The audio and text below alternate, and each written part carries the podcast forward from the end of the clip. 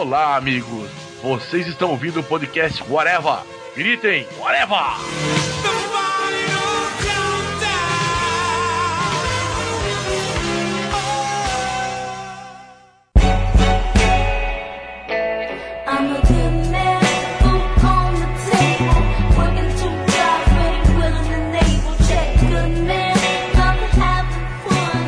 Podcast Areva começando, minha gente, e hoje vamos falar um pouco, digamos, atrasados, mas não, né? Aqui no Areva não é atrasado, é sempre no momento certo. Vamos falar sobre a série do Luke Cage, né? Essa série da Netflix que saiu adaptando um personagem aí da Marvel. Meu nome é Marcelo Soares e para falar sobre isso comigo aqui está o seu Thiago Moura. A senhora gostaria de entrar para tomar uma xícara de café? O senhor Fernando Fonseca. Eu queria saber por que, que todo vilão tem que ter um nome de serpente. E o senhor Andy Nakamura. O Lucas Gaiola precisava tomar um antidepressivo. A série do Netflix, ela não teve, aparentemente, tanta repercussão contra outras, né? Assim, tipo, ficou meio dividido. Tem um pessoal que gostou, um pessoal que não gostou e tal. Eu queria começar perguntando pra vocês, se vocês gostaram, né? Começar por Tumor. Você gostou da série ou não gostou? Primeiro eu gostaria de corrigir o, o Fernando, que não é todo vilão que tem nome de serpente. Porque a forma que traduziram o Cottonmouth, ele ficou com o nome de ator pornô.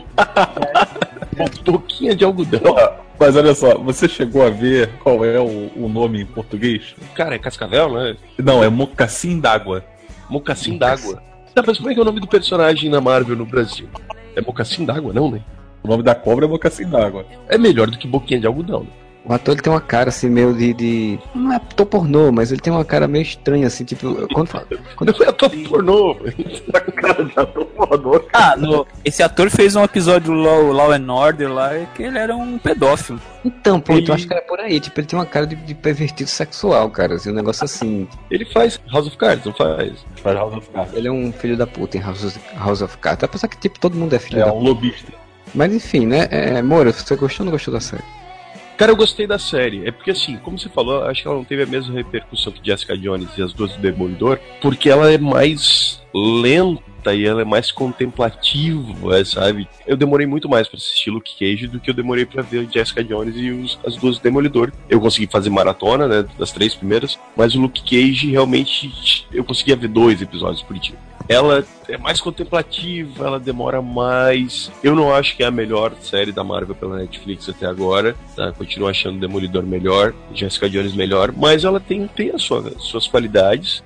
Ela só peca pelo mesmo problema que Jessica Jones teve, que chega uma hora em que ela tem uma barriga, sabe? Ela vira novela. Você não tem história suficiente para treze episódios e eles ficam te enrolando durante alguns episódios a mais do que deveria. Se ele tivesse outras aventuras nesse meio tempo, trabalhasse como herói de aluguel e não fo- focasse tanto no, ah, não, tem que derrubar o Cottonmouth. Um boquinha de algodão. Talvez... Um mocassim d'água. Um mocassim d'água. Talvez rendesse mais, mas a Netflix, ela criou esse padrão, criar uma missão, passa esses treze episódios resolvendo essa missão. Isso acaba criando uma barriga, pelo que eu já percebi, pelo menos em Jessica Jones e em Luke Cage criou. Demolidor não cria porque ele acaba sendo um game, né? Ele vai enfrentando fases, assim, né? Você coloca lutas, assim, tipo, ah, agora vai aparecer mais uma ganguezinha e vocês lutam. Depois outra gangue, depois outra gangue, é, depois outra gangue. Ele cria mini desafios e a cada três episódios, mais ou menos, e aí você vai dando essa dinâmica, né? A Netflix, Marvel, eles acabam meio que tentando... A ideia deles é sempre fazer que as pessoas façam maratona. Acho que eles ficam com receio da pessoa meio que parar no meio se não tiver essa coisa de ter que pegar uma pessoa e tem que pegar uma pessoa e tem que ir pro próximo episódio pra ver se ele pega essa pessoa, sabe? O grande problema que eu acho que as pessoas devem estar reclamando é porque esse daí acaba sendo um seriado bem diferente da ideia do Demolidor, que é um seriado de super-herói. A todo momento ele tá lá, tipo, eu não quero ser super-herói não, cara, eu quero ficar de boa aqui, varrer o chão aqui. Isso é até irônico, Fernando, porque se tu pensar da Jessica Jones e do, do Demolidor, o que tem mais potencial pra ser um super-herói é o Luke Cage. O cara é Sim. um super-homem, né, cara? O cara, tipo, só não voa, mas o cara é um super-homem. Só que ainda assim, isso eu achei interessante, você não retratar ele como um super-herói clássico, e isso foi frisado várias vezes durante a série, porque se fala muito da cultura negra durante a série, né, e sobre o empoderamento racial, que eles falam, não, ele não é um cara de colã, tem uma menina que fala, né, ele não é um cara de colã, esses caras normalmente são os caras de colã, ele é um cara negro de moletom, salvando a gente aqui. Quando que você vai ver isso? Super-herói negro, da rua, ele é um de nós, ele não é um... Quando tem aquele rap do, do rapper famoso que faz participação, vai me falhar a memória agora que eu não lembro qual é o nome do rapper que participa da, da série, e no rap que ele faz, ele fala, não tem nenhum Homem de Ferro vindo aqui nos defender. É, é um... porque os heróis de Colômbia são meio que os coxinhas, assim, da vez. Não vai salvar o carinha do bairro. Vai se meter em briga de gangue, né? Não vai impedir assalto, né? Eles vão ficar só com a coisa que vai atrapalhar o ritmo geral da cidade pra, pra elite, né? Nesse caso. É, se a gente pensar, desde Demolidor isso é retratado dessa forma, né? Lembra que a gente falava em, em Demolidor que... Na música do Biquíni Cavadão, até, que a gente fez essa brincadeira. Aqui embaixo as leis são diferentes, eu sou do povo, eu sou um Zé Ninguém. Os Vingadores, essa galera, eles estão resolvendo, né? Invasões alienígenas, eles estão resolvendo robôs, inteligências artificiais que querem dominar o mundo. Quem tá ali resolvendo o problema do batedor de carteira, né, cara? Ninguém tá resolvendo o problema ali do mafioso que tá extorquindo o pessoal da rua, tráfico de droga ali. Basicamente o plot inicial de, de Demolidor é esse, né? É resolver o problema dali. Inclusive o plot de Demolidor é, é, é justamente resolver o problema em geral, já que ele é advogado e super-herói. Mas uma coisa interessante é que o Demolidor continua sendo o único super-herói da Marvel até hoje que tem identidade secreta. Ah não, agora tem o Homem-Aranha também. Agora tem o Homem-Aranha. Eu achei a série boa. Eu vi em maratona. Realmente ele é, ele é mais lento. Apesar de não ter tantos momentos super-heróicos como poderia, como fisicamente o personagem permitia. Agora, tem uma coisa nesse triado especificamente que eu achei interessante. Personagens femininas melhor aproveitadas. Ah, totalmente, cara, totalmente. Elas são relevantes. Fora o Luke Cage, todos os outros personagens relevantes são mulheres, cara. Inclusive, até a, a própria personagem da Rosário Dawson lá, a enfermeira, ela é melhor aproveitada, ela tem mais falas, ela tem uma participação mais relevante. Ela é uma protagonista quase, cara. Você conhece a mãe dela? A mãe dela é a Sônia Braga. A Sônia Braga, diga-se de passagem, é a segunda brasileira que, do universo Marvel. Porque ninguém lembra, mas aquela Gisele que esteve em Hulk. É verdade. E hoje já está na Record. Não morreu, tá na Record. E você, Andy, o que é que achou da série? Gostou ou não gostou? Então, eu vi no, em maratona. No dia seguinte eu peguei o dia inteiro pra ver. E eu achei, como vocês falaram, assim, é, o ritmo é mais lento, realmente. Depois do sétimo ou oitavo episódio, eu acho que eles já não tem muito mais o que contar, né? Quando fecha o ciclo lá do Boquinha de Algodão aí que vocês estavam falando, entra aquele outro cara e já não precisava mais aquilo, daquele outro cara que tinha uma vingança pessoal. Aquilo já me cansou, já. Aquilo foi uma troca tão ruim, cara, porque o Boquinha de Algodão era um vilão bom, o ator era bom. Botaram um porradeiro, né? Porradeiro vingativo. O que eu entendo é que eles quiseram fazer... que é uma mania, né, de produções hollywoodianas hoje em dia, inclusive até de seriados, é a coisa da surpresa primeiro, né, de, tipo, ah não, você tá preparado para aquele vilão, e aí esse vilão morre, e aí entra um outro vilão. Eles queriam fazer uma reviravolta com a Black Mariah lá, ela não ia brigar de frente com o Luke Cage, né? Então precisavam ter um outro vilão pra brigar com o Luke Cage. Aí foi inventar esse outro cara. Só que eu concordo, aquele personagem, ele é meio que jogado, assim, tipo, ah não, ele é citado no início da série, tudo bem. Então, você não tem nenhuma preparação, né? Ah não, do nada ele é jogado e do nada você já descobre que ele é da, antigo amigo do Cage, que ele pode ser irmão do Luke Cage, que tipo, fica essas coisas muito mal construídas nessa parte. Aquele outro personagem de, que era o capanga. O Shade. Do... O Shade. Não sei lá, eu achei que ele ia ter um, um, um final de temporada, uma conclusão melhor. Ele troca e vira capanga da mulher só, né? E quando ele apareceu, o Luke Cage fica com tanto medo de que ele reconheça ele, que eu pois achei é. que ele ia ser alguma é. coisa, né? Assim. Eu achei até que ele tinha sido passado por algum teste também, tinha ganhado poderes pra poder enfrentar o Luke Cage, alguma coisa do tipo, e no final não. Ele só deu uma porradinha no Luke Cage, o Luke Cage ficou traumatizado. Cara, e o problema do, do vilão do final, além de ser um ator ruim, além de ter as justificativas dele serem muito jogados, você não cria nada, pra piorar, como o nome do, do vilão é um nome de, de, de serpente, e é um nome de serpente que não tem aqui no Brasil, você tinha as opções de Cascavel Diamante Ocidental ou Cascavel do Texas. Aí, ao invés de usar, tipo, o simples, sei lá, chama o cara de Cascavel. Tem que colocar Kid Cascavel. Cara, Kid Cascavel, pra Isso mim, é, é nome de personagem da novela Bang Bang. É tipo nome de jagunço, né? Tem uma hora que eles estão falando do tal do Kid Cascavel, assim, olha, é pra ter medo de um cara com o nome desse. Exatamente. Cantor de rock dos anos oitenta aqui no Brasil. E agora com vocês, Kid Vinil e Kid Cascavel. Ai, Ursi Blau Blau. A gente tem que ver também qual o nome do personagem no Brasil, né? É Kid Cascavel, esse é o problema. Tem que se dar o braço a torcer que eles traduziram certo.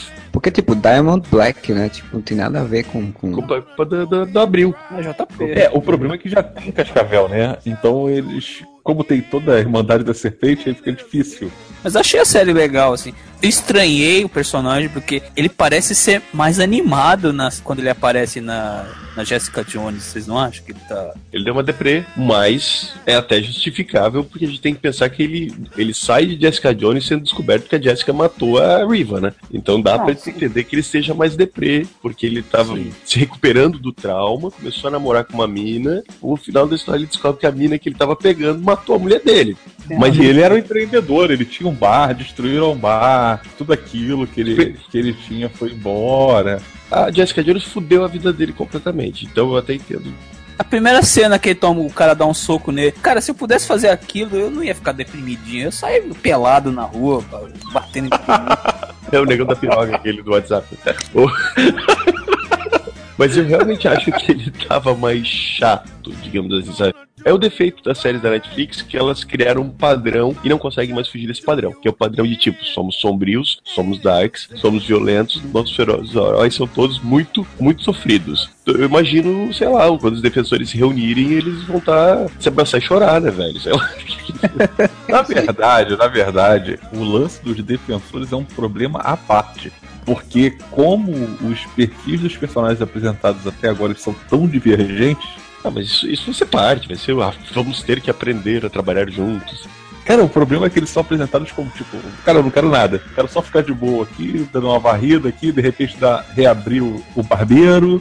O Luke Cage, ao contrário da Jéssica, ele teve uma, digamos assim, um arco final ali, dá a entender que ele vai seguir em frente, que ele vai assumir uma posição... Sim, ele é o super-herói do Harley. Né? Tanto que ele se entrega pra polícia, ele diz, não, às vezes pra você ir pra frente, você tem que voltar um pouco atrás, dar uns passos pra trás. Então dá pra entender que, tipo, ele vai assumir a responsabilidade, vai provar que ele é inocente, provavelmente vai ser defendido por Matthew Murdock, e ele tá fazendo aquilo porque ele sabe que ele quer ter um nome limpo pra poder realmente assumir a responsabilidade. responsabilidade que os poderes dele trazem, né? Já diria o tio Ben. Agora a Jessica não, né? Acabou a série pensando, foda-se, eu não quero nada dessa merda, né, cara? É, a Jessica acabou a série pra voltar a ser detetive só, né?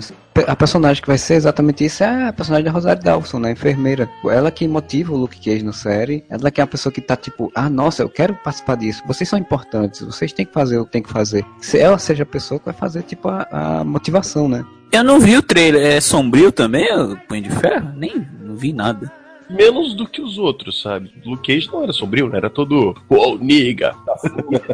Mas eu tenho por mim que o Punho de Ferro ele vai ser mais comédia, assim. Não, sim, comédia rasgada, mas tipo, ele vai ser um pouco mais de fazer piada, de ser mais solto, sabe? Até por conta daquelas fotos que a gente viu. Ele todo meio chapadão, meio ripunga, assim. Meio Pelo amor de Jesus, né? Vamos aliviar a mão, né? Depois vai juntar, né? Pra fazer o Herói de Aluguel. Então, tipo, sim. Aí é que eles vão, de fato, ir pra esse lado mais leve e tal. E é, defensor.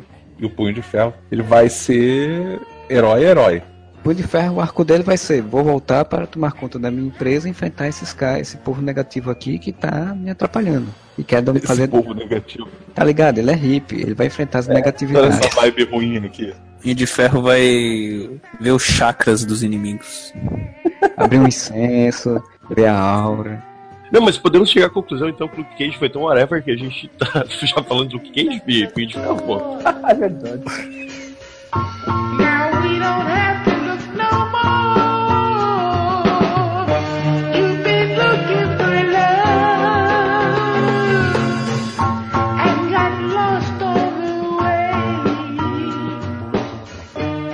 Eu, particularmente, eu gostei muito da série, assim.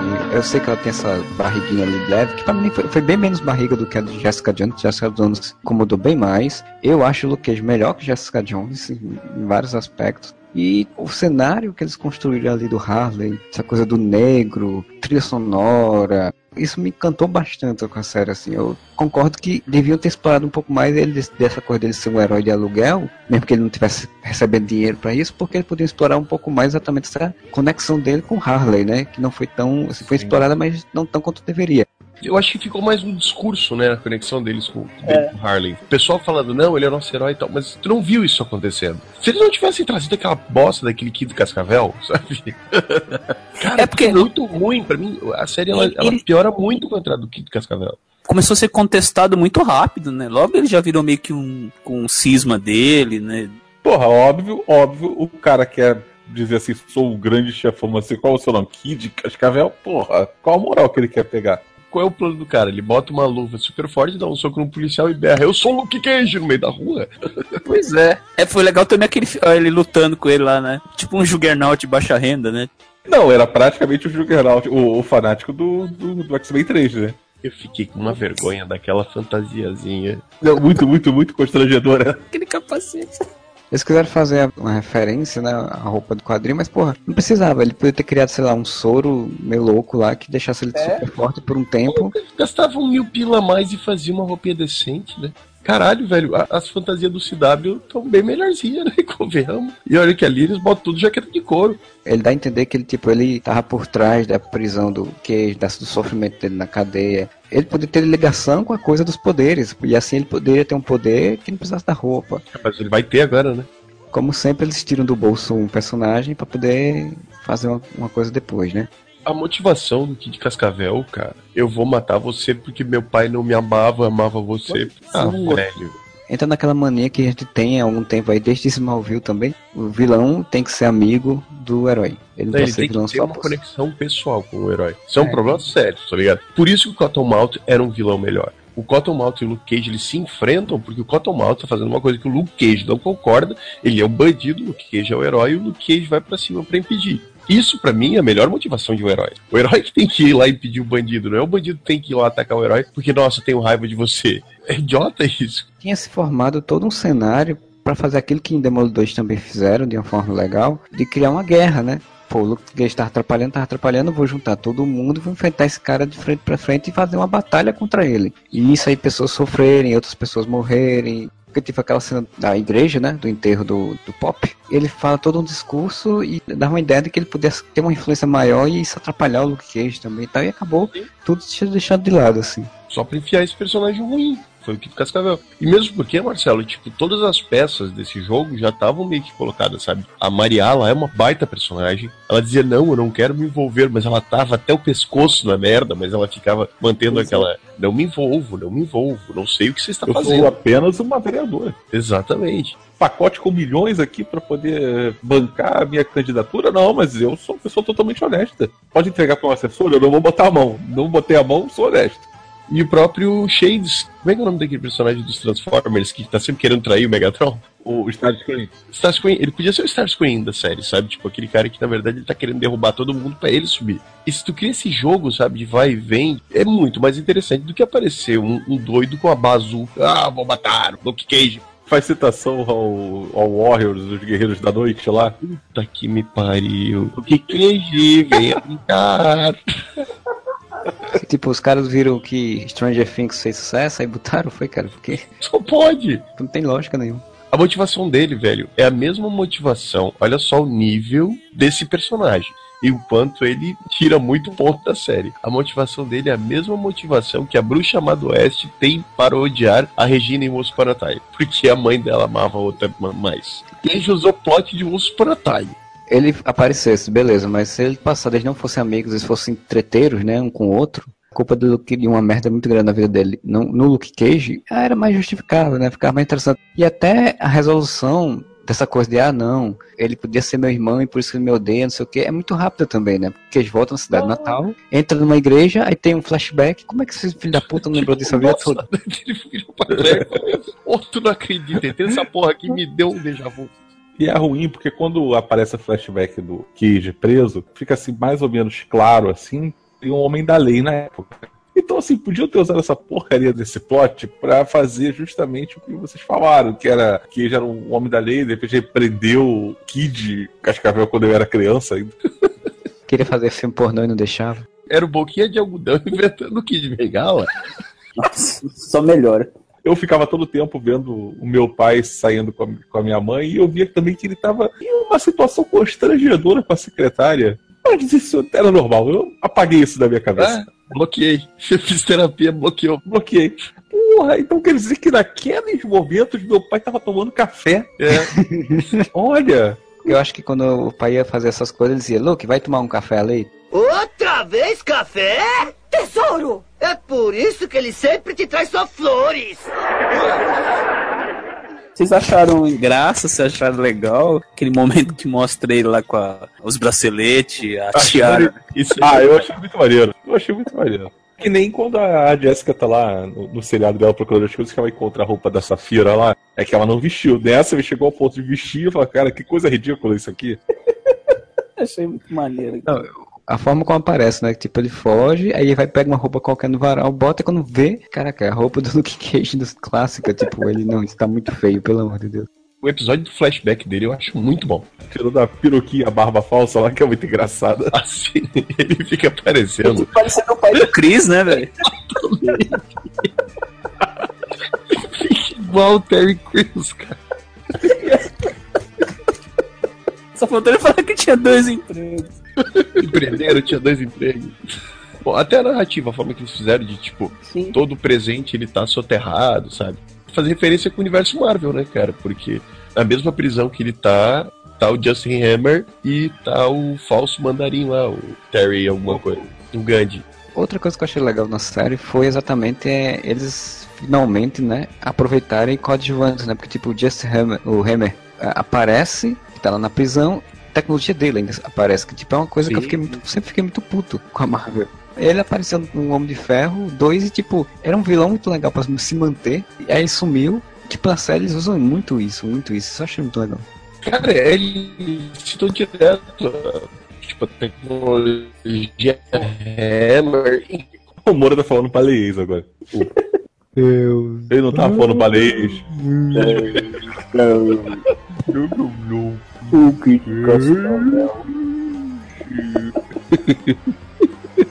Aquele personagem que era cagueta, eu não lembro o que acontece no final. Ele só some assim e ele morre. Qual que era cagueta? Aquele negão que era cagueta, toda hora ficar caguetando. Porra, na série do Luke Cage, você quer dizer, aquele negão. Ah, o Tucão? É o Tucão, é isso? Pois é, é o Tucão. O Tucão, ele, ele sai e vai embora, pô. O Tucão, ele nunca morre. Ele é um personagem que é imortal. É. No... O Tucão, ele volta pra cozinha do inferno, que tava melhor pra ele. É, ele tá achando muito bad, bad vibes lá no, no Harley. Porra, eles misturaram Justin Hammer com a tecnologia alienígena dos Chitauri, bem mais do que Demolidor e Jessica Jones, e eles aproveitaram muito da mitologia Marvel que foi criada até agora. Né? As outras séries da Netflix não fizeram isso com tanta veemência, né? Sim. Demolidor só teve aquele lance de, tipo, aí estamos reconstruindo a cidade, e Jessica Jones tem uma ou outra citação ali, né? Tipo, uma citação legal, que foi quando a Trixie fala, caíram, né, alienígenas, caíram do céu, tal, que não é, não foi falado em Demolidor, e aqui, só que aqui eles usam realmente mitologia da Marvel, né? Tinha até o cara, tinha até os caras cara que vendia pirataria de super-herói, né? Só que é aquela mania, né? Tipo, até parece que o cara ia vender os D V D falando, ah, o cara, o cara verde, o velho de bandeira, o velho de esposa. Exatamente. O Capitão América que torna, cara. Finalmente eles citam nominalmente os personagens, né? Eles falam de Justin Hammer, eles falam Tony Stark, eles falam Homem de Ferro, eles falam Capitão América, né? Que o, o boquinha de algodão diz, ah, cheguei aqui, quer ser o Capitão América do Harlem, né? Esse eles liberaram mais. Por isso que, que isso, pra mim, confirmou a, a teoria que eu tinha. Que nunca ficou esclarecido se existia algum tipo de restrição, restrição contratual deles citarem os Vingadores, né? E eu sempre tive a impressão que eles não citavam no Demolidor e na Jessica Jones porque tinha esse ar de, nossa, somos adultos, sabe? Tipo, nosso público é mais adulto, não vamos ficar citando Vingadores porque é muito infanto-juvenil e não queremos que o nosso público pense que isso aqui é infanto-juvenil. E realmente, agora que parece que liberou, já fez sucesso, já tá garantido que, que faz sucesso as séries da Marvel na Netflix, agora é liberado. Agora fala Capitão América, fala Tony Stark, fala Homem de Ferro, tá liberado. Além de que eu achei muito, muito bem bolado essa coisa, faz essa bala que atinge o Luke Cage, porque, tipo... É, é, bem bolado, é, bem bolado dá dez reais pra ele. Porque, tipo, foi, era a grande questão que eu tinha da série, dizer, como é que alguém vai enfrentar o Luke Cage nessa série, né? Já que é uma série, tipo, o cara tem uma pele penetrável, a gente viu lá em Jessica Jones que foi uma dificuldade pra conseguir fazer uma cirurgia nele lá no negócio. Então, como é que ia ser isso, né? Então, tipo, foi bem sacado você pegar essa mitologia Marvel pra criar uma tecnologia nova pra uma, uma finalidade necessária pra série, né? Então, isso, isso foi também sacada. Sem contar, né, tipo, a, a Trisha também aparece de referência, né? Tipo, lá no rádio, ela também tá falando, então já faz conexão que ela continuou fazendo programa de rádio e tal. Defendendo o Luke Cage, inclusive. eles continuam fazendo umas conexões interessantes, né? Assim, eles citam nominalmente o Justiceiro, né? Cara, isso, isso é uma coisa interessante também da série, é que você não tem muita certeza das intenções da maioria dos personagens. Fora o Luke Cage, que você sabe que é do bem, né? Que é a Claire que sabe que é do bem. Porra, tem a reviravolta do parceiro da, da Misty Knight, da Misty. Que, gente, que, porra, no começo ele é só o parceiro da guria. E, porra, o cara é o filho da puta. A mesma coisa é quando entra a nova comissária, né? Porque tem uma troca de comissária de polícia, né? Sai aquela que a gente sabia que era... que era do bem, né, porque era, tipo, demonstrava, e entra uma que você não conhece. E a primeira coisa que você vê é ela indo lá, abraçando a Mariah, e não, como é que estão as meninas é. da fraternidade, bababá, da sorority. Aí tu pensa, ah, fudeu, né, cara, agora a Misty vai se ferrar, né, tá? E não, a mulher é honesta, né? Chega uma hora que ela fala, não, não quero que vocês usem essas balas. Ah, uma coisa legal, Marcelo, tipo, apesar de ter as balas, o que é, o que é bom, também fica bem claro que é muito caro produzir essas balas, então não fica aquele negócio de, tipo, a desculpa de ter criptonita por todo Smallville, ah. sabe? O Clark vai lutar numa pedreira e tem criptonita lá e vai ficar fraco. Tanto que a sacada do Kid Cascavel é de, tipo, vamos fazer que o Luke Cage, todo mundo acha que ele é ruim, assim vão pedir as balas e assim vão ter autorização pra fazer mais balas e eu vou ganhar dinheiro com essa produção. Na verdade, é a Mariah que dá o estoque pro Kid Cascavel, né? A Maria é uma personagem muito boa, cara. Tipo, a forma que ela vai manipulando todo mundo durante a série inteira é muito boa. É, como a gente falou no início, né? Tipo, as mulheres são muito fortes, né? Muito bem feitas nessa série. A gente falou Maria, a gente pode agora falar um pouquinho da Misty, que a gente não chegou a falar ainda direito, mas a Misty é, foi tão bem feita, a atriz é muito tão boa, o roteiro foi tão bem construído pra ela que todo mundo já tá meio que querendo uma série só pra ela, de policial, porque, tipo, ela ficou muito bem... E, assim, eu fui ver o histórico, né, do que era Misty Knight no, no, no quadrinho, e, tipo, a da série é mil vezes melhor, né? Ela já está confirmada em Defensores, tá? É, porque no, nos quadrinhos ela é uma mera coadjuvante, né? Igual pra protagonizar, né, aquela revista das Filhas do Dragão, com a Colleen... Colleen Wing. Mas, é, realmente, uma personagem série B da Marvel, né? É, ela, ela surgiu como coadjuvante de, de série da, da revista da Marvel. Tem uma história até, até interessante, né? Porque ela, na, no quadrinho, ela perde o braço e aí Tony Stark faz um braço metálico pra ela, né? Um braço robótico. Inclusive, inclusive fizeram isso daí no, no seriado, né? Jogaram isso, não, tipo, né? perdeu... Vai, vai, vai perder o braço, não vai perder o braço, a hora que, uh, que a Claire vai costura ela com, com fio dental. Que ela fala, olha, isso daí você vai perder esse braço. Aí ele fala, caraca, aí, vai rolar um braço, um braço mecânico? Não vai? Não rola. Meio que ficou escondida lá no universo Marvel, quando eles tentaram trazer de volta um tempo que tentaram fazer exatamente as heroínas de aluguel, né? Que também não vingou e tal. Mas assim, a, a, a construção do personagem dela na série... tanto de dramas, quanto de dúvidas, quanto de passado, né? Foi jogadora de basquete, ela não sei o quê. Aliás, você aprendeu que ela era fodona em tudo que ela fazia, né? Era a própria atriz que arremessava aquelas bolas. Ela realmente joga basquete pra caralho, aquela atriz, né? Não era corte, não. Ela era, era ela que fazia as cestas mesmo. O episódio em que ela vai fazer a terapia lá, né? Com, na salinha, pô, aquele episódio é muito bom. Alterações de humor da personagem ao longo do episódio. E, pô, eu, caraca, eu fiquei muito vontade de ver um, uma série, uma coisa mais com ela. Não, e a história da, da limonada é, é sinistra. Prima, não sei o que. É, acho que a prima dela é... Porra, é uma história que você sabe que tem por aí. Aquela mesma história, ela é real no nosso cotidiano. Ela é a personagem decidida da série, né? Enquanto o Luke Cage, durante muito tempo, era um personagem titubeante, né? O Luke Cage é emo.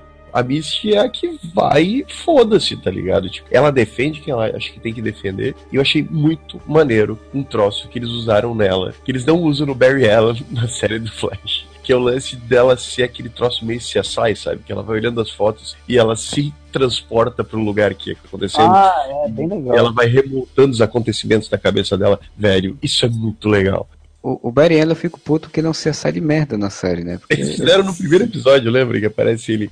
Ah, não, não, não, não. Mas vamos ser sinceros, né? O Barry Allen é um corredor de merda. Tu tá querendo discutir porque ele é o C S I de não, merda. Porque, porque, por exemplo, nos quadrinhos, esse é o primeiro episódio da série em que ele utiliza a mente dele como C S I pra descobrir as coisas, é o que é feito no quadrinho quando, no novecentos e cinquenta e dois. Assim, primeira edição, as primeiras edições tinha muito isso. Até um dos focos ele ser um, um, um C S I melhor. Então achei muito legal quando eu vi na Misty isso, porque eu disse, pô, é exatamente aquilo que tem no quadrinho do Flash e que tem uma versão na série do C S I, né, C S I Miami, C S I não sei o que, C S I Nova Iguaçu, eles fazem só que eles fazem mostrando, né? Tipo, com a imagem de fato e tal. Não a pessoa se inserindo no local. E eu achei fantástico aquele... Tipo, não é um poder, é uma capacidade mental dela. Ficou muito bem representado, assim. A, a primeira vez que então, apareceu, eu pensei... Putz, será que ela tem um superpoder de, né, de ver as coisas e tal? Mas logo em seguida, tu percebe que não. Que ela tá fazendo as conexões ali mentais, sabe? Tipo, vendo a posição das coisas e recolhendo aqui na cabeça dela. Mostrando que ela é uma puta policial, uma puta detetive, assim, sabe?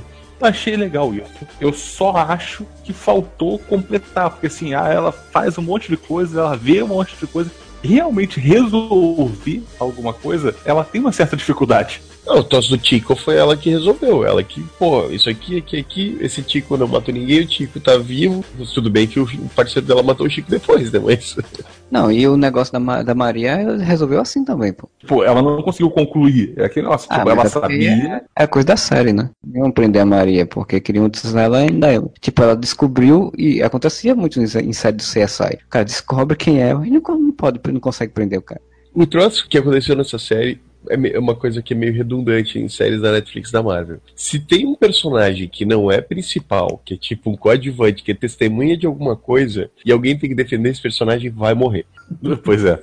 A menina era testemunha, ela podia levar a Maria pra cadeia. A hora que, que, que botaram, fizeram, falaram assim, você vai ficar escondida na casa da Sônia Braga. Eu falei, meu Deus, essa menina e a Sônia Braga estão fodidas. Mas daí eu pouparam a Sônia Braga. Esse daí é um ponto que eu achei negativo. Assim, não pela menina ter morrido. Podia ter morrido, beleza, porque aí você mantém a Maria solta, pode ser aproveitada depois, o personagem é interessante, mas, cara, o jeito que ela morreu foi totalmente amador, assim, de todo mundo. Foi, tipo, ela recebeu um texto, assim, tipo, me encontra no meio do negócio, estão tentando me matar, mas a, a Misty tá mandando encontrar com ela, porra, no meio do Harlem aqui, ah, vou lá, tá tranquilão. E o outro tira baço no meio da cabeça dela, no meio da rua, e de boas.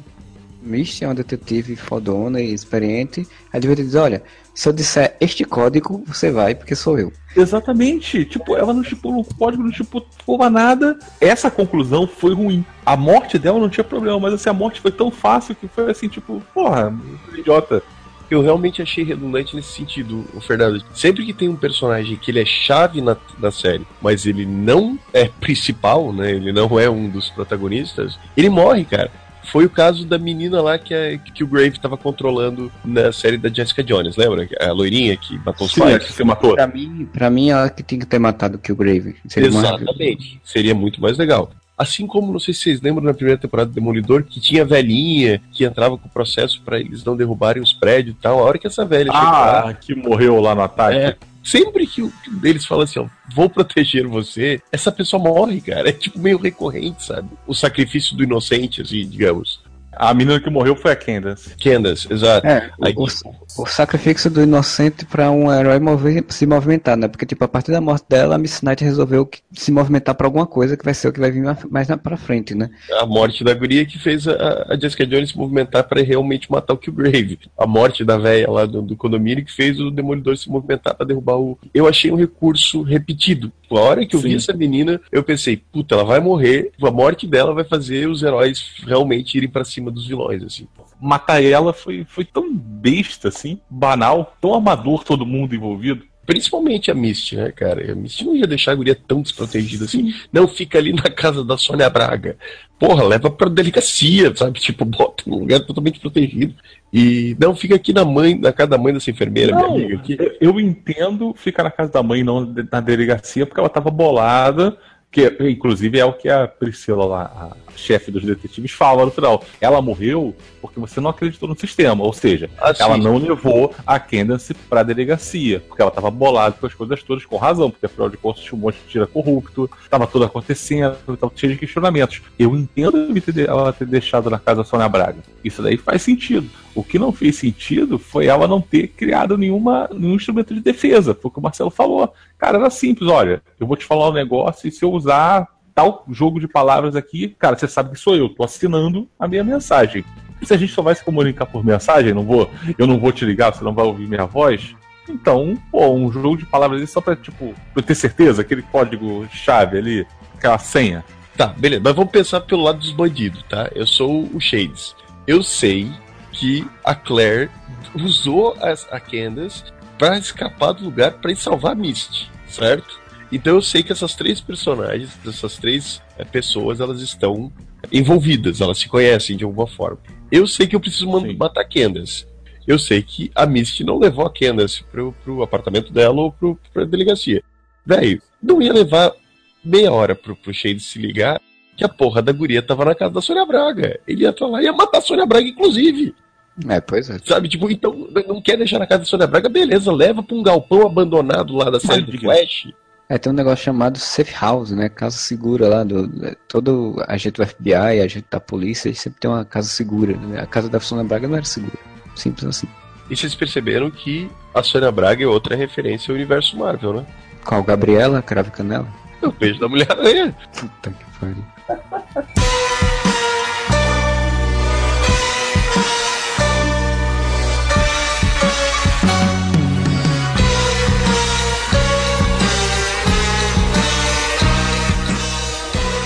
Todos os nomes dos episódios do seriado são nomes de músicas de hip hop. Ah, velho, a música nessa série é muito foda, cara. Uma balada que eu queria frequentar, esqueci o nome da balada, como é que é? A balada do, do Boquinha de Algodão? A balada do Boquinha de Algodão. Boquinha do Harley. Tô até medo dessa balada. Sonzeira fodida, cara. Um ambiente bom. Harley, Harley Shake. Harley Shake. Caralho, imagina se tivesse um Harley Shake no meio do, do Cage. Paraíso do Harley, se não me engano. Que era da mãe, de, da, da mãe. Porra, aquela história também da mãe, hein? Porra, fudido. O que que ela é cortando o dedo do outro cara lá, velho? Foda pra caralho. A mãe não, cara, a tia, né? A tia-avó, sei lá o que que o diabo que ela era. Mas a tia dele, era a mãe da menina, mas a tia dele. É. A mão brusqueta. A vovózona. Pro hell. Outra coisa que me pega pensando, né, cara? Tipo, todo aquela, aquele lance do, da origem do Cottonmouth, pianista, e ele ter meio que caído pro, pro lado negro da força por causa da vovózona, ter matado o tio dele, que era próximo dele, mas que abusava da, da prima, sabe? Tipo, véi, olha o, o quanto esse personagem ele era profundo pra ele ser descartado e trocado pelo Kid Cascavel. O, o Boquinha de Algodão, ele podia muito bem ter surtado exatamente isso. Eu deixei de ser músico, eu me traí, fiz um monte de merda, fiz um monte de coisa escrota, não sei o que, pra tu vir aqui me fuder, Luke Cage. Sim, e, inclusive, esse, pra mim a virada ali da, da, da Mariah matar o, o Boquinha de Algodão, ela seria muito mais forte no encerramento, sabe? Seria uma baita conclusão, né? Porra, um clímax muito foda. Então você dá um clímax desse emocional foda, que é a morte do, do Cottonmouth pelas mãos da Mariah, e depois você não tem outro clímax desse. Porque o clímax luta... Fanático baixa renda. Porque ele fala, essa, essa jaqueta cor aqui é pra gente fazer de conta que ela é tecnologia do Armie Hammer. Justin Hammer, né? Justin Hammer. Armie Hammer é o... Cavaleiro Solitário. É pra isso aqui, é pra ser a tecnologia do Justin Hammer. Só que, cara, vamos lembrar que o Justin Hammer fez umas armaduras bem maneiras em Homem de Ferro dois. Né? É, mas aí era a tecnologia do Justin Hammer baixa renda. Ali era a versão popular. A versão popular, a versão é, popular do... era, era o saldão. Ele era aquele celular de cem reais, assim. Ele conseguiu, comprou no camelô, né? Aí chega uma hora lá na, na luta que oh, todo mundo, oh, eles lutando, assim, porra, não passa credibilidade, né? A pessoa viu alienígenas invadindo a Terra e sendo destruídas por um Hulk, cara. É, todo mundo, olha só, dois negão fortes brigando. O Yuta com a roupa ridícula. E Yuta com a jaquetinha. Tipo assim, quem, quem é? Ah, o Luke Cage aí. Quem é aquele outro? Ah, é o Kid Cascavel. Ah, o Kid Bengala. Não, desculpa, não é o Kid Bengala, não. É o Kid Cascavel. E uma coisa interessante do Boquinha de Algodão em relação ao Luke Cage é que a gente sabe que existe uma, uma forte tendência em filmes de super-herói. Eu vou falar da Marvel, que a Marvel é a que mais produz filmes de super-herói hoje em dia. Mas o vilão é sempre, né, a antítese do herói, né, cara? Ele é sempre a versão bizarro, evil do herói. Então, Capitão América enfrentava o Caveira Vermelha, que era outro super soldado. No segundo, ele enfrentou o Bucky, que era outro super soldado. O Homem de Ferro enfrentando gente de armadura. Quando a gente cogitou que o Mandarim também fosse usar armadura, eu fiquei puto num, num podcast. O Hulk, o Abominável. O Thor enfrentou outros deuses asgardianos. Né? O Homem-Formiga, outro cara que encolhe. Sempre é o oposto, né, dele. O próprio Demolidor, ele enfrenta o Wilson Fisk, né, o Rei do Crime, e o Rei do Crime também é porradeiro. Os dois, né, no final, os dois se porrando, os dois lutam, né? Aí, a única quebra que você tem disso é, agora com Guerra Civil, né, que o vilão, na verdade, não tem poder nenhum, ele é só um cara manipulando. E Jessica Jones, que tinha o Killgrave ali, que o poder dele era ficar lá, Jessica, você, tá, tá, é, fica ali, no ouvido das pessoas, botar a pilha errada. Seguindo essa lógica, o de Guerra Civil, como o filme é Capitão América, o cara é o oposto do Capitão América no ide- na questão da ideologia. Ele é tão ideo- tem tanta ideologia forte de fazer aquilo que ele quer, assim como o Capitão América. Eu digo fisicamente, talvez a, a, a proposta, né? Mas eu digo, sabe, tipo, o Superman bizarro, sabe? Sempre ser o, o Nemesis, o, exatamente o herói, só que do mal. O Cottonmouth não era isso, né, cara? O Cottonmouth, ele era um cara absolutamente comum, só que ele era, digamos, intocável, porque ele tinha uma horda ao redor dele e ele tinha proteção do governo, ele tinha proteção do governo, não, da polícia e tudo mais. Então ele, digamos assim, ele também era intocável como Luke Cage, mas ele não era invulnerável como Luke Cage. Luke Cage era um cara sozinho, enfrentando um exército, e ele era um dono de um exército, enfrentando um cara invulnerável. E daí você tira o Cottonmouth e você bota o Kid Cascavel, e o Kid Cascavel vira simplesmente o Luke Cage do mal. O Luke Cage do mal que aprendeu a fazer reunião com Cavaleiro das Trevas do, do, do Nolan, né? Totalmente tirado do Cavaleiro das Trevas, né, cara? É igualzinho assim do Coringa. Ah, não vou matar você pra você contar pra todo mundo o que, que aconteceu. Eu vou contar pra tu, pra, pra contar pra tua patota. Cara, não, velho. Sabe, tipo, realmente eu, eu acho que a série, ela decai muito com a série do Cottonmouth, assim. Só pela substituição de, de ator já cai, né? Porra, aquela porcaria daquele ator ruim. Vai ficar fazendo careta. Eu sou mal, eu sou mal, eu sou muito é, mal. É, ele é louco, cara. Como a pessoa é louca, a pessoa faz muita careta, né? Eu já leto, né? Ele é louco, tem que fazer muita careta. Mas tanto é que o Cottonmouth não foi uma ordem de matar o Pop, né? Ele mata o cara sem pestanejar. Quando ele quando varia o, que cara o cara morreu. morreu.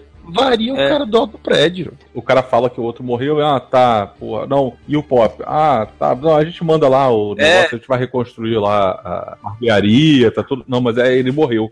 Ele era é um bandido mais à moda antiga, né? Você vê como o cara era bom ator, né, que quando o cara diz isso, ele muda completamente, pega, joga o cara, e aí você sente, tipo, o perigo dele não era enfrentar o Luke Cage fisicamente, é, o perigo dele era fazer mal às pessoas à volta, ao Sim. Harley, né? Então, Sim. tipo, ele podia ser uma, um um vilão físico nesse sentido, que nem o Coringa é no Cavaleiro das Trevas, né? Que ele bota um barco pra matar um milhão de pessoas ou o Batman se fuder, né? Ele deveria ser um vilão nesse sentido, né? Tipo, ah, não, porque tem que ter uma porradaria, né? Ah, meu Deus, sério, super-herói tem que ter porradaria. Mas tu poderia ter uma porradaria, sabe? Tipo, tu poderia, ah, sei lá, você vai fazendo essa crescente até que o Cottonmouth arranja um cara forte pra caralho pra enfrentar o Luke Cage, sabe? Tipo, foda-se, seria um grande problema. Agora, o problema é você substituir, sabe? Você, você tirar um personagem bom, o personagem tava funcionando, ele é aquele personagem que você odeia odiar, sabe? Você tá com raiva do cara, mas você adora ver o cara, e botam um personagem ruim. O, o tal do Kid Cascavel poderia aparecer, ou poderia ser um capanga do...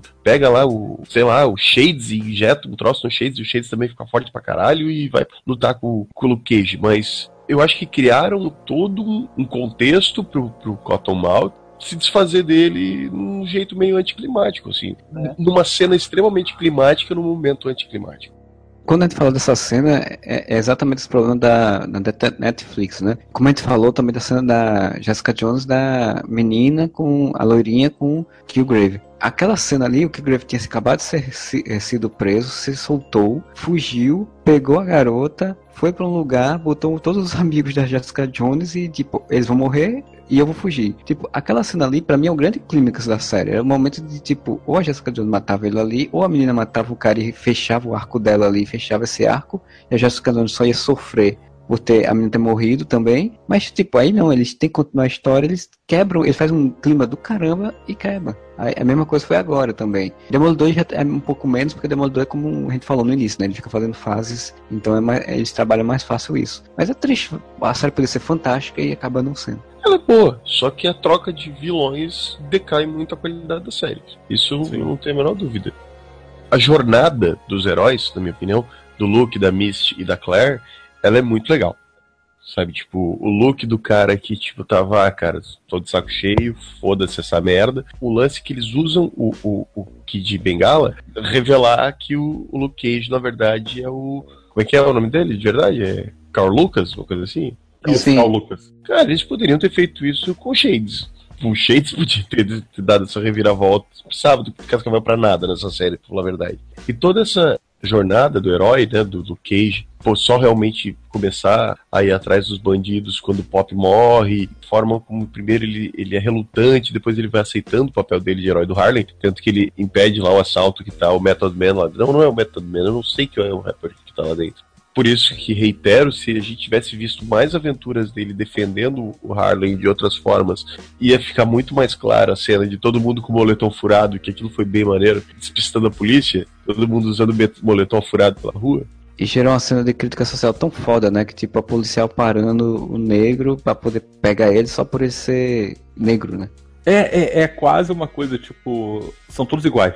Inclusive isso é citado em determinado momento da história, que alguém pergunta, tá, mas se ele é inocente, por que, que ele fugiu? Aí ela fala, pô, já tem essa comoção contra os caras que têm poderes. Ele ainda é negro, tu acha que não vai fugir? E sendo acusado de matar um policial, você acha que não vai fugir? É claro que vai fugir. Tem todo o lance quando, quando tem a violência policial, que, é, que rola uma coisa tipo, ah, porra, mas assim, bater em pobre e negro é fácil, né? Eles sentam o cacete no menino lá, né? Tentando isso.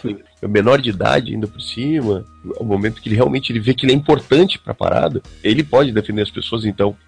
Ele não só pode, como ele deve. Isso, e que ele tem que também se responsabilizar e responder pelos erros dele, provar que ele é inocente, né, ao invés de fugir. Ele era um cara, um fugitivo, né, e em Jessica Jones a gente conheceu ele como um cara que estava escondido o tempo todo, e nesse momento ele não quer mais viver nas sombras, ele quer se mostrar pro mundo, e para ele se mostrar pro mundo ele tem que provar que ele é inocente. Isso eu achei muito foda. A jornada da Misty também é muito foda, porque a gente começa com uma policial que, apesar de estar fazendo sempre o melhor, ela estava ali meio cega dentro da polícia, né, sem ver, sem nem perceber que o parceiro dela era corrupto, e você tem uma crescente dela cada vez mais indo contra o sistema corrompido e a favor do que ela achava justo. E você termina a série com ela com a roupa dela dos quadrinhos, cara, com a mesma roupa da Misty Knight dos quadrinhos, porque ela sabe que ela fez tudo dentro da lei. Mas mesmo assim, a Mariah tá solta, o Shade está solto, e a menina que ela tava protegendo tá morta. O Luke Cage tá preso. Ela fez tudo conforme o sistema mandava. E não, não deu na certo. Verdade, na verdade é o contrário. Tipo, ela começa fazendo tudo de acordo com o sistema, aí dá merda, aí quando ela perde o parceiro dela e tudo, aí ela vai pro caminho contrário, em que ela quer fugir do sistema. Ela continua sendo policial, mas ela quer fugir do sistema, e aí ela não leva a Candace pra delegacia, e por causa disso também dá merda. Então, sim, assim, sim, na verdade, os dois caminhos, tanto o caminho que ela acreditava no sistema deu merda, como o caminho que ela vai sem acreditar no sistema dá merda também, porque ela não acreditou no sistema.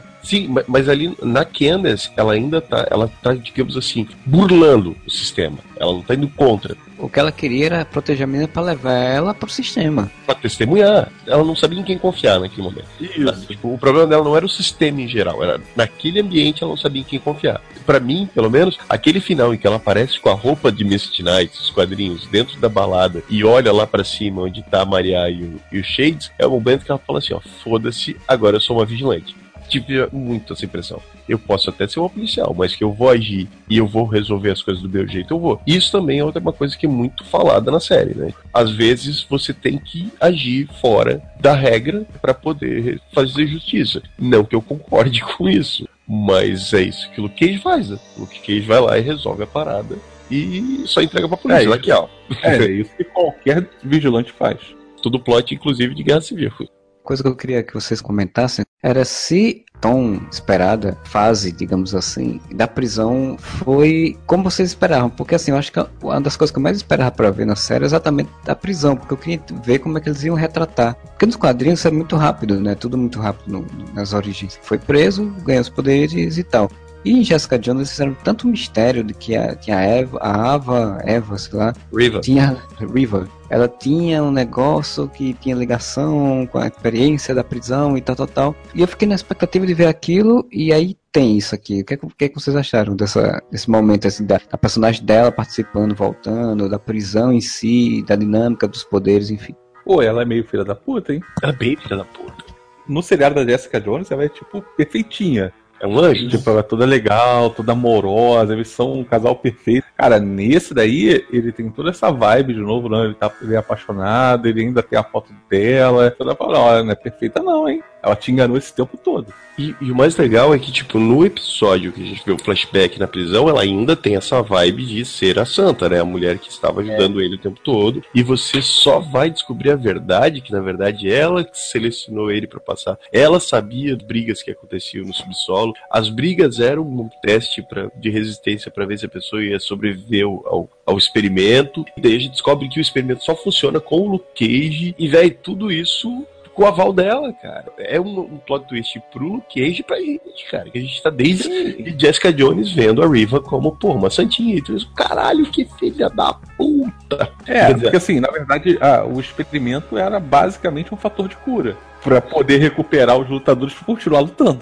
É, na verdade não era pra isso especificamente, né? Provavelmente era, aquilo ali era pra, pra ser sim, usado comercialmente em guerra, sim, essas coisas assim. Mas o é uso inicial, o uso do piloto era esse. Porque eles não explicaram quem é que financiava essa coisa dentro da, dali, né? Da, da, da prisão. Justin Hammer. Era o Justin Hammer.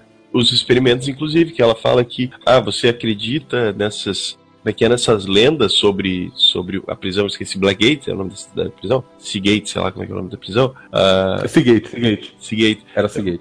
Você acredita nessas, nessas lendas que falam que nós temos bilionários financiando experimentos nos, nas masmorras de Seagate? Tipo, ela dá a entender que o Jesse Hammer tá lá preso e o Jesse Hammer domina o lugar. Sabe? Com a grana do Jesse Hammer, não só ele continua vendendo armas fora, que isso é falado pelo, pelo boquinha de algodão, que o cara tá lá preso, mas ele continua funcionando aqui fora. Como, pelo que eu entendi, ele era quem tava financiando as pesquisas com cobaia dentro do próprio presídio. E de dentro do presídio, como acontece aqui no Brasil. Eu não tinha sacado isso. Pelo não. menos foi o que eu entendi. Não ficou claro, né? Não foi óbvio isso, mas foi o que eu entendi. Mas é uma interpretação válida. Porque ele é muito citado na série, então tipo pra... tem que ser alguém muito rico que vá financiar isso. É, ele... E você sabe que só tem dois muito ricos, que são Tony Stark e o Justin Hammer. Não, agora assim... tem três, que tem o Hank Pym. Ah, é verdade, tem o Hank Pym também. É, mas o Hank Pym também não ia ser... Não, o Hank Pym é mais legal que o Tony Stark. Sim, ele acha que os Stark são filhos da puta, pô. Exatamente. E ele tinha razão. E tem razão. Ele ficou comprovado, ele ficou comprovado em Guerra Civil que ele tinha total razão.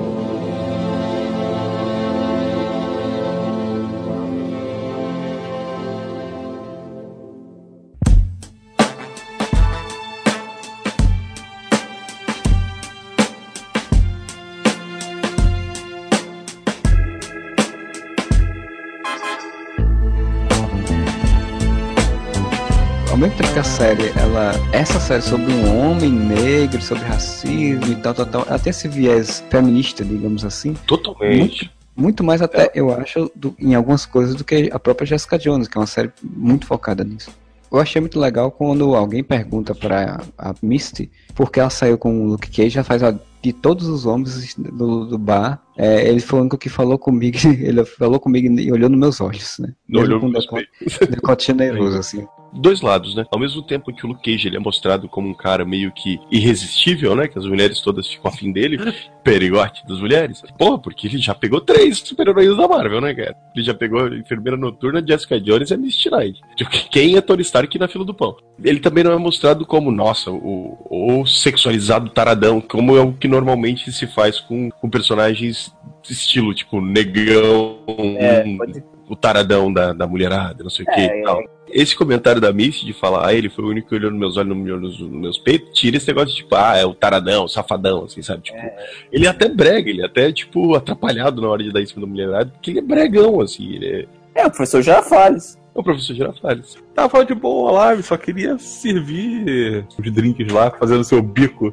Ele é faxineiro lá no, na barbearia, de noite ele trabalha no, pro boquinha de algodão. É, só que ele trabalhava na, na cozinha, né? Mandaram ele pro bar porque faltou gente no bar. É, o cara faltou porque tava roubando o, o carregamento. É legal, né, cara? Como você vê que o roteiro ele é bem trabalhado dessa forma. Que, tipo, uma coisa oh, vai cara. levando a outra, né? Tipo... É legal o cara lá, o, o jogador de basquete que, que o boquinha pega e enfia ele a mão até mata o cara com as mãos cruas lá. Aquela, aquela morte é maneira. Eu tô tentando lembrar. São os dois caras que fazem um assalto, aí ele pega um pra tentar descobrir onde tá o outro, né? E aí ele, desce, ca...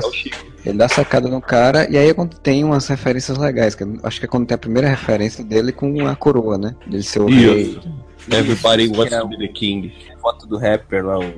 E depois, quando ele vai fazer, quando ele vai parar o cabelo lá no barbeiro, lá no pop, que eles olham pra mão dele e sabem que o cara tinha matado o outro lá, né?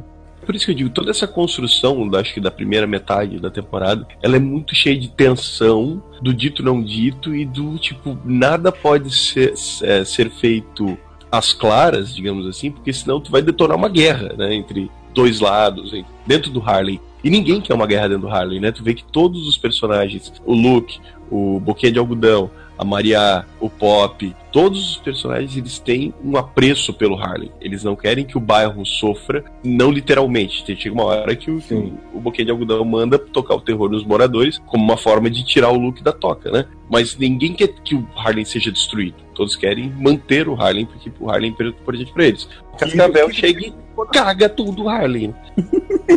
Caga a série, caga o Harley, caga o roteiro, é foda. O Kid Cascavel é o pior vilão da Marvel até hoje. É o pior nome que podia ser usado. Então, a gente vai chegando ao nosso fim do nosso podcast sobre Luke Cage, sobre o, a prisão de sorte, né? Caralho. A gaiola da sorte. Gaiola da sorte. Se fosse Butt Cage, ia ser gaiola das popozudas? E se fosse Nut Cage, seria Gaiola das Loucas? Outra vez café? Tesouro! É por isso que ele sempre te traz só flores! Eu queria que você desse um comentário aí final, as considerações finais aí sobre Luke Cage. Se quiser dar nota, dá nota. Se não quiser dar nota, também não dá nota. E o que espera aí de Defensores agora, já que tá todas as peças, quer dizer, todas não, falta o punho de, punho de... Falta o punho de ferro. Falta o punho de ferro. Então, o que esperar do punho de ferro, então, que é a próxima série? Eu, a única coisa assim, tipo, eu, eu gostei bastante da série, odiei o Kid Cascavel, mas eu queria muito também ter visto um Luke Cage mais, tipo dos quadrinhos, sabe? Mais malandrão e menos deprê. Espero ver ele dessa forma dos Defensores. Gostei bastante do personagem, senti falta desse lado mais, mais shaft e menos deprê, que ficou meio que um lugar comum nos, nos heróis da, da Marvel na Netflix. E o que eu espero dos Defensores é que seja legal pra caralho, cara. Quero muito ver o Luke Cage e o Punho de Ferro agindo juntos, eu quero ver o Matt Murdock tirando o Luke Cage da cadeia, eu quero ver o Luke Cage se reencontrando com a Jessica Jones. Eu acho que o Luke Cage tem tudo pra ser um líder numa equipe de Defensores, talvez, por ser um cara mais frio, sei lá. E espero que seja muito bom. Até agora, a viagem feita, né, a jornada que a Netflix nos está proporcionando dentro do universo Marvel está sendo bastante gratificante e acho que só tende a melhorar. E, e Punho de Ferro, o que é que tu acha, mano? Eu, eu tenho a impressão que o Punho de Ferro está para os filmes, os, as séries da Netflix, como o Doutor Estranho estará para os filmes da Marvel. Vai ser uma mudança, né? O Doutor Estranho, que provavelmente terá um podcast, vai trazer toda uma coisa que da Marvel ainda não tem, né? Que é da magia, realmente, que é do, do super absurdo. Magia cham- sendo chamada de magia. Sim, sim, sem a frescura de, ah, é ciência que vocês não entendem. E o Punho de Ferro também vai fazer isso em menor escala, né? Porque até agora, os poderes, tanto do Demolidor, quanto da Jessica, quanto do Luke Cage, eles não foram muito visuais. O Demolidor é porradeiro, a gente sabe. Não, e todos científicos, né? Sim, todos científicos. Incluindo do Demolidor lá, né? Todos eles, do Demolidor, Luke e a, e a Jéssica. Mas e nenhum é, é visual, digamos assim, né? O, o Demolidor, a gente vê os, os super sentidos dele através de ótimas saídas de roteiro, né? Que a gente ouvia o tic-tac de um relógio, a gente ouvia o bater do coração. Eles, eles darem pra gente a sensação que o Demolidor tá tendo, mas isso não é visual.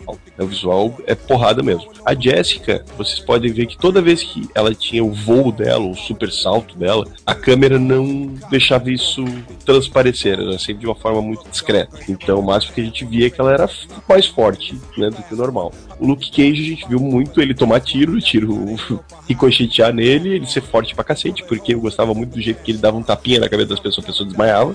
Ele dava pedava toda hora. Cara, aquele gordinho, aquele sugar, aquele sugar lá que era o, o capanga medroso, o gordinho lá, cara, toda hora que ele colocava, ele dava um pedal na cabeça, ele, porra, tu tá aqui de novo, cacete. Sai, sai daqui. Mas também não era um troço com um exagero visual. E o, o, o Punho de Ferro vem com a mão brilhando, né, cara?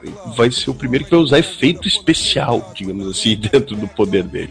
E bem, é magia, né? Ao contrário dos outros três, nós temos magia. Eu espero que eles não inventem que aquilo ali é um soro radioativo, né? Que dá poderes pra mão dele. Vai ser magia, né? Mesmo porque tanto... Ah, engraçado como tudo... Todas as, as séries que falam de magia, todo, todo o universo mágico da, da Marvel vai entrar mais ou menos ao mesmo tempo, né? Porque...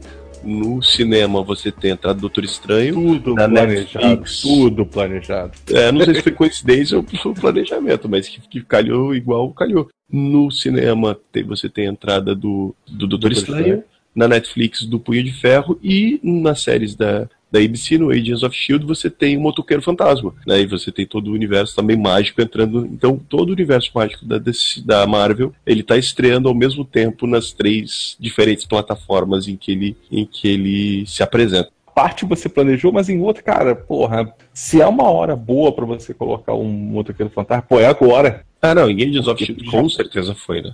Exatamente. É porque, assim, o caso do, do Punho de Ferro na Netflix, como tem um planejamento do... Saiu aquele cronograma inicial, né, com, com as datas previstas de lançamento dos seriados, tirando é, o Demolidor segunda temporada e o, e o Justiceiro que vai ter agora, que são coisas que estão sendo agregadas. Mas, assim, tinha-se mais ou menos uma ideia de quando ia estar saindo o, o Doutor Estranho e o Punho de Ferro. Então, dá pra se ter uma ideia do tipo, ah, vou planejar pra estar avançando mais ou menos na mesma época, assim, pra não ser conceito totalmente novo para as pessoas. E aí você começa com o cinema, porque ele é mais abrangente, você tem o nome de peso, que é o Cumberbatch, né? Na época já sabia que ia ser procurado algum ator de ponta para poder, poder fazer esse Doutor Estranho, para poder chamar público. E aí, quando você apresentar esse mesmo, essa mesma ideia no seriado, pô, já não é uma coisa nova. Você já tem a pessoa mais fácil para as pessoas entenderem e aceitar. A própria série do Demolidor já começou a dar pistas disso, né? Você tem os, os ninjas mortos, né? Que é...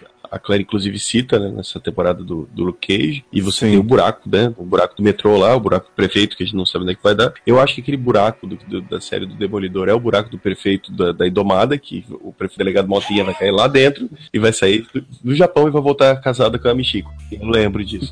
E...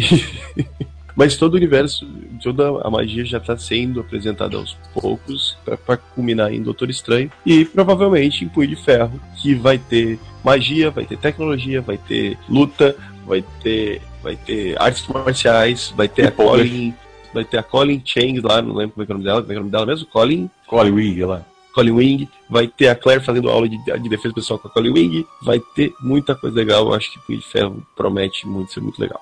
É mais ou menos por aí. Gostei do seriado do Luke Cage. Até agora, o que foi apresentado pela Marvel, ele me agradou bastante. Inclusive, são praticamente coisas diferentes, né? Porque você tem o, o Demolidor, que é o estilo super-herói clássico, que é o único até agora que seguiu a linha do super-herói clássico. Você tem um thriller psicológico lá, de uma história de abuso de Jessica Jones, e você tem toda essa questão social que é discutido no, no Luke Cage, que é bem interessante. A expectativa por Defensores, embora eu, eu tenha dito que eu ainda não sei como é que vai ser essa mistura entre eles, se isso daí vai ser uma mistura que vai ser facilmente aceitada, né? Ou como é que isso daí vai funcionar ali.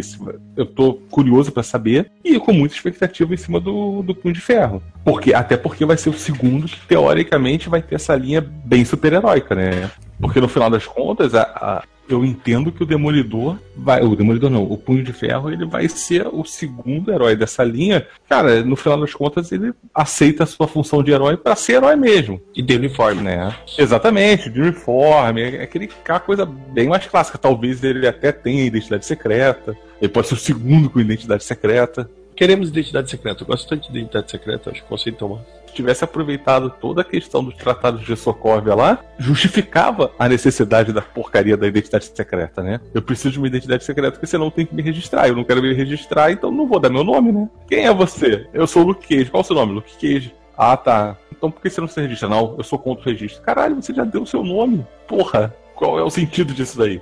Mas eles não aproveitam, né? A gente só tá tratando desse universo até o, o primeiro Vingadores. E a parte da, das personagens femininas que eu quero que seja, um, seja expandido, porque elas foram bem utilizadas, são relevantes e dá vontade de você ver mais coisas sobre elas.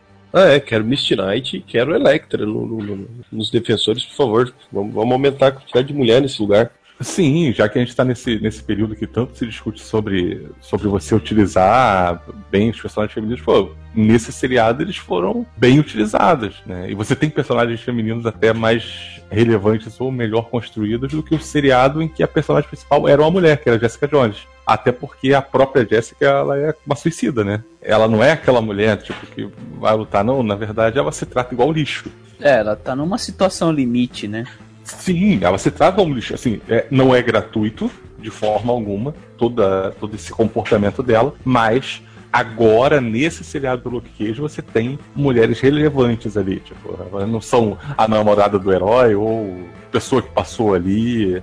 Em Jessica Jones você tem a, a personagem principal, que ela é uma personagem muito densa, por ela ser uma personagem que está quebrada, que ela é ferida e tudo mais, né? Que ela é uma personagem que ela é psicologicamente quebrada. Ela tá muito fodida. Você tem a Trixie, que é a melhor amiga dela, que a Trishna, que não, a Trishna é uma personagem forte e tal, mas é uma personagem que não tem, digamos, a condição física de se defender, tanto que é usado o artifício dela tomar as pílulas, as super pílulas do Bazooka, pra ela poder lutar com o Bazooka. Em Demolidor, você tem a... A, a Karen Page. A Karen Page. A Karen Page, apesar de ela ser, ela ser, eu acho que a peça que mais faz a série girar, pensar a Karen Page é ela Sim, que gira todas nos, as engranagens. Nas duas temporadas. Nas duas temporadas, a Karen Page gira as engranagens da série, ela é a clássica namoradinha do herói. Né? Ela, tipo, ela, o arco dela é, é fazer com que a história do herói ou dos heróis gire. Claire até assume essa, essa função de sidekick do herói, né? De, de interesse romântico é. barra sidekick barra a pessoa que salva, né? Ela é, é, na verdade é ela que salva o herói. Sim. O arco dela é em função do Luke Cage. O arco Mas da Misty que... não é em função do Luke Cage. Elas não são damas em apuros, né? Tipo... Exatamente. E aí você ainda tem uma vilã, no final, né? É. Na hora que tá a cena lá que tá, tá dando uma merda, o tiroteio... Se fosse dar meio apuros, a Claire ia fugir, né? A louca ficou dentro, né? Então, eu gostei bastante da série. Como vocês falaram, as duas temporadas do Demolidor, da Jessica Jones e do Luke Cage, eles têm problemas semelhantes, né? De resolução, assim. Mas, basicamente, elas são diferentes, né? Tem essa quebra aí do... Quando o Boquinha de Algodão morre.